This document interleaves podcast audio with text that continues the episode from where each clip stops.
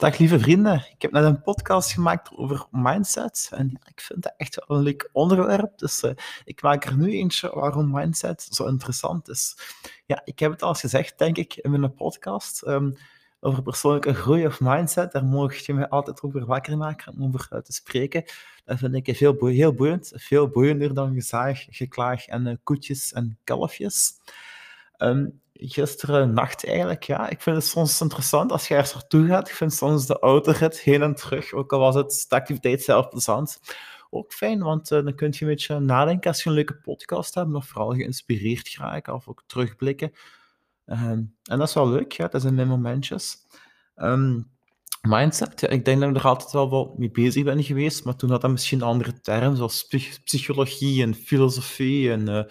het meer doen zelf, maar als je 30, binnenkort 31 jaar bent, dan ontdek je wel zo van, dat is eigenlijk wel mindset, en als je daar bewust mee bezig bent, dan gaat je meer in die richting zoeken, of ik vind het vooral fijn, mindset, dat is heeft echt betrekking tot jezelf, dus je ziet snel resultaten, en het is praktisch toepasbaar. Ik ben ook wel fan van huis-, tuin- en keukenmindset, waarbij je mensen handvaten geeft, waarbij je rechtstreeks aan de slag kunt. Dus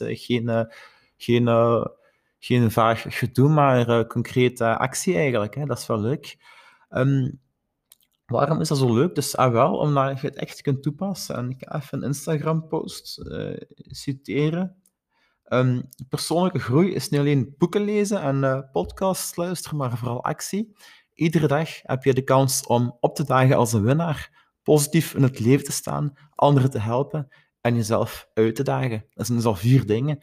En niemand is perfect. En groeien kun je elke dag. Soms staat naar beneden gaan, soms staat naar boven. Maar dat is een beetje zoals de beurs, maar zeker het handige is, hier kun je het zelf bepalen en dan mag het omhoog gaan als een raket of iets trager, zoals je zelf...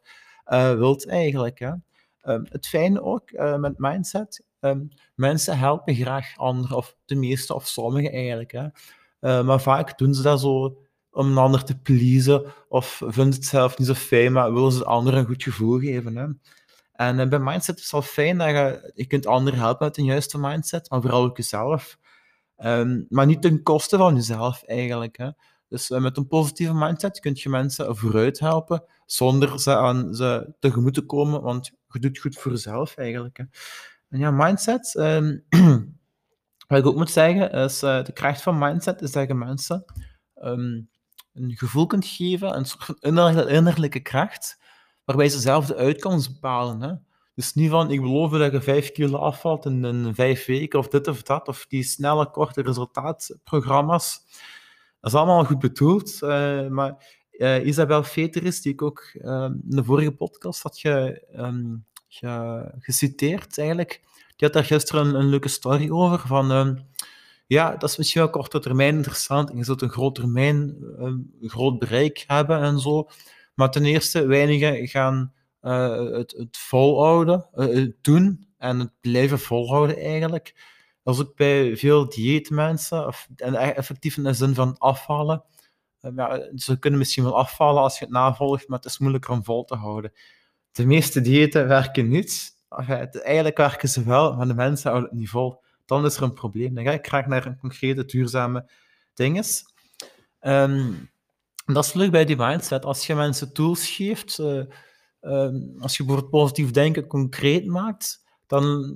geef je nog altijd aan de mensen zelf van wat kun jij ermee doen. De ene richt een onderneming op, de andere is een beter persoon of heeft rust gevonden. Dus dat is fijn, dat is één ding dat veel in gang kan zetten eigenlijk. Hè. Met je denken kun je veel bepalen eigenlijk. Hè. Moet je dat positief maken. En dan kun jij of andere mensen nog zien wat je daarmee kunt bepalen eigenlijk. Hè. Nog zoiets, dus niet alleen de dieet, maar ook zo de vroeg opstaancultuur, de 5 a.m. club.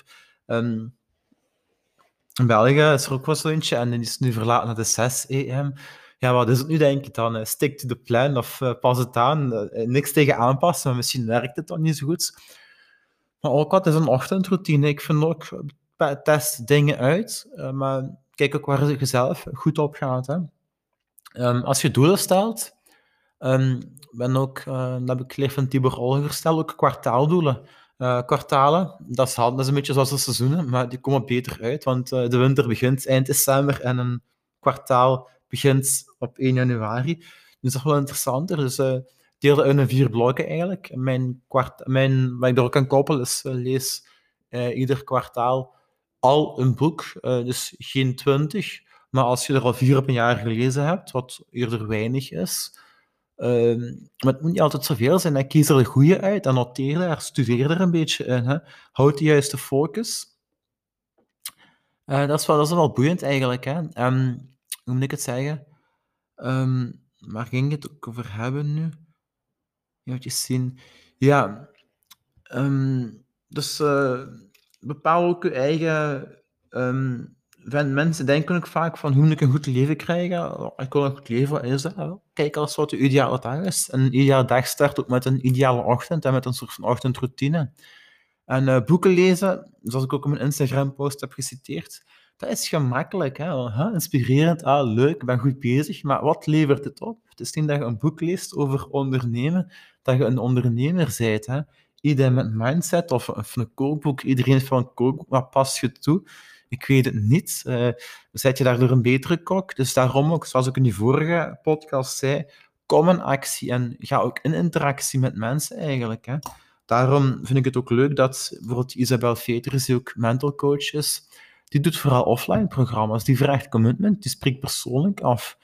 Dat is ook veel fijner eigenlijk. En je moet ook doen waar je voldoening uithaalt. En dat is ook wel leuk. Maar ook zo, het ochtendgedoe eigenlijk. Hè. Het is maar gemakkelijk om vroeg op te staan en een boek te lezen, want je kunt gewoon in je bed blijven liggen. Daarom koppel ik persoonlijk een fysiekere component aan wat oefeningen doen of effectief ook je bed uitkomen. En dat is wel leuk dan eigenlijk. Hè. Die mindset, het fascineert me vaak. Hoe moet ik het zeggen? Ik zal beginnen met mijn 4 argumenten. En dus het helpen hebben we al gehad, dat is fijn. Je kunt ook mensen helpen met de juiste mindset. Ook die uitdagingen. Je kunt zeggen, moet dat nu altijd je uitdaging? Je moet er zo'n last bij en zo en dit en dat. Maar het is fijn als je een uitdaging stelt. Je kunt ook een haalbare uitdaging stellen. Dat is ook de bedoeling. Hè? Als je dat haalt, is het fijn eigenlijk. Hè? Kun je genieten. En je kunt niet alleen genieten van een uitdaging die al geweest is, maar ook die er nog komen gaat. Hè? En opdagen als een winnaar, dat was een eerste. Dat is zeker ook een truc, vind ik, voor mezelf en voor competitieve mensen.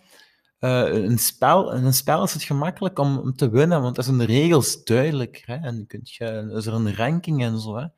Maar in het leven is er... Je kunt kijken van, die heeft een dikke auto, dus dat is een winnaar. Maar dat is oppervlakkig. En ook als je een kleine omgeving hebt, je kunt ook kiezen, dat is ook wel handig. Dan is het minder duidelijk, of dan is er minder een sociale groep of zo met hiërarchie of zo. Hè? En als je het grote verschil tussen een spel of een sport en het leven is, in het leven kan iedereen winnen of kan iedereen een winnaar zijn. Bij een wedstrijd, de ene ploeg wint, de andere verliest. Of in het beste geval staat je op het podium, maar er kan nog maar 1 winnen, terwijl... In het echte leven, als je je goed voelt, dan ben je ook al een winnaar, vind ik eigenlijk. Hè. Je mag je die titel wel geven, hè, en dat is ook een werktitel. Hè. Maar een winnaar is ook iemand die nooit opgeeft, hè, die oplossingen zoekt, die positief is eigenlijk. Hè. Dat vind ik een mooie definitie. En dat brengt me ook een beetje bij de klassieke dingen van wat is geluk en succes. Succes is, was ook al een mooie definitie van Isabel Veters, is het behalen van een zelfopgestelde doel. Dus het behalen van een doel. En is dat wat je zelf opstelt, dat is wat je zelf bepaalt. Dat is ook het mindset-gedeelte eigenlijk. Ik bepaal het zelf, of ik kies daarvoor. Ik kies zelf mijn doel, ik neem mijn heft in eigen handen. En pas als je het doel behaalt, heb je eigenlijk het succes. Dus eigenlijk is succes een beetje een bijproduct. Ik vind het zelf interessant om vanuit waarde te leven, van ik wil gezond leven. En dan maak je het concreet en dan word je gelukkig. Dus eigenlijk is gelukkig niet zo belangrijk. Nu, eigenlijk wel, maar je moet een beetje een omweg nemen om er te geraken. Maar ik vind, bijvoorbeeld vandaag regent en ik ben best wel dankbaar en tevreden. En dat vind ik fijn en dat is leuk aan mijn mindset. Ik heb het laatst ook nog tegen iemand gezegd, vorig jaar heb ik het ook nog gezegd en die persoon wist dat nog, bleef het nog bij. Een verdriet schuilt ook veel schoonheid, want verdriet is een vorm van liefde en die liefde mag er ook zijn eigenlijk. En bijvoorbeeld... verdiept als je iemand mist of die is er niet meer. Gebruik dan die energie, die kracht om iets om te zetten in iets positiefs. Je kan blijven zakeren, maar je kan ook denken aan die mooie momenten. En dat gebruiken eigenlijk als een kracht eigenlijk. Hè.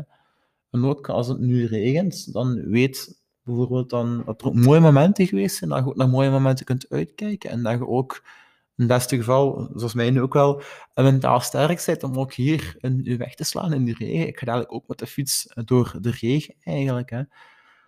Dus ja, dat is allemaal heel, heel prachtig eigenlijk. Hè? Ik kan nog kort zeggen wat geluk is. Geluk, daar heb ik al eens een aflevering over gemaakt. Dat is plezier maken, voldoening hebben en een groter doel zien eigenlijk. Hè? Zien dat je resultaten, ook al ging het niet zonder slag of stoot. De omweg, niet alleen de omweg is weg naar geluk, maar ook de hindernissen zijn een weg naar geluk eigenlijk. Als dat kadert een groter doel, als je daarmee mensen en jezelf mee kunt tevreden houden of versterken, dan is het ook allemaal heel prachtig. Dus ja, daarom is mindset zo interessant. Ik kan er nog over blijven doorpraten, maar aan alles, niet aan alles komt een einde, maar aan deze aflevering wel. Tot de volgende.